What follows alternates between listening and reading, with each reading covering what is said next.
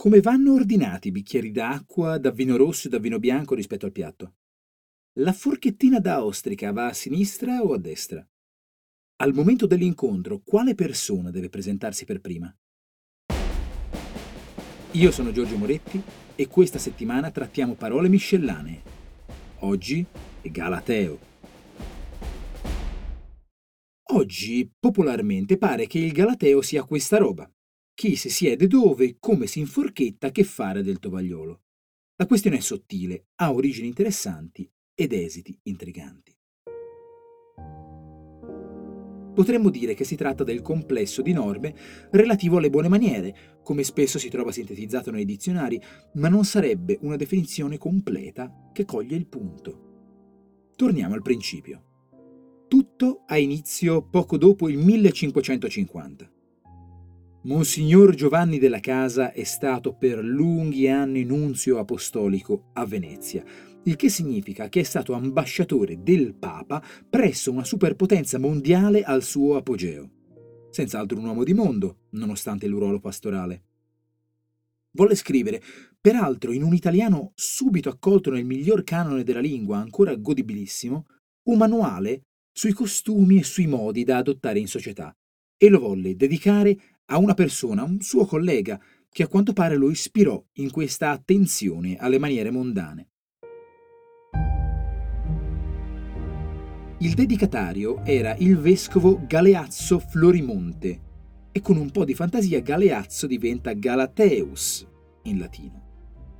L'opera che ne risultò è passata alla storia proprio come Galateo, dal nome del dedicatario.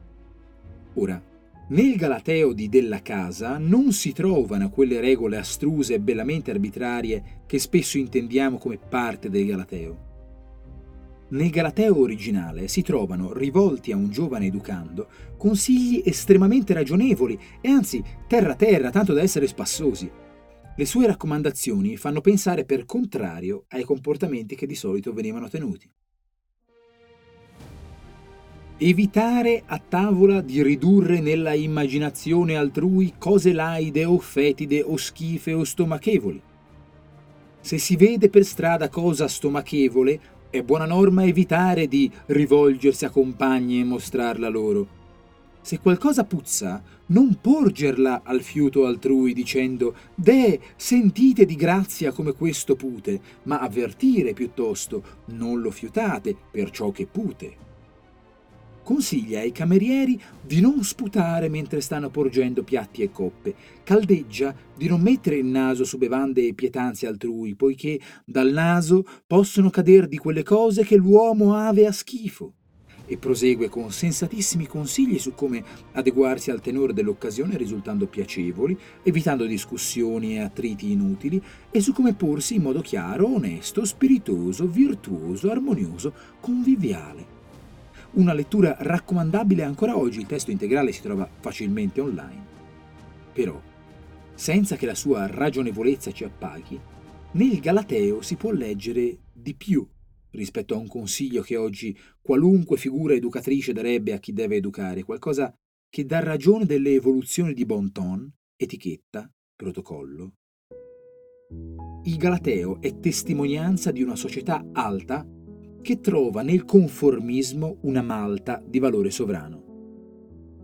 Della Casa è un personaggio al vertice del potere e il Galateo è una grammatica di quel potere, tanto che, per gelosia sacerdotale ed esclusiva, i Galatei sono sovente non scritti non si possono apprendere come una disciplina esoterica, aperta e disponibile. Sono saperi normativi che restano in larga misura riservati e la cui arbitrarietà avulsa dalla ragione è garanzia di inaccessibilità e perciò presidio di selezione sociale.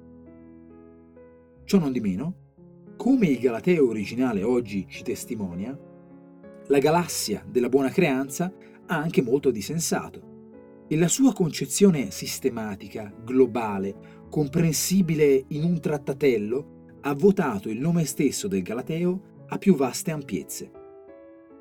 Il Galateo diventa, in modo squisitamente generico ancorché settoriale, un insieme di regole di buon comportamento. Si può parlare di Galatei linguistici, di galatei professionali con cui chi è alle prime armi deve ancora impratichirsi. Parleremo di come lo zio forse debba rispolverare un po' di galateo quando lo vediamo soffiarsi il naso con la tovaglia e commenteremo positivamente qualche simpatico strappo a un galateo un po' ingessato. L'accezione ha le sue rigidità, ma è sostanzialmente positiva. A domani e non pulitevi la bocca alla tovaglia!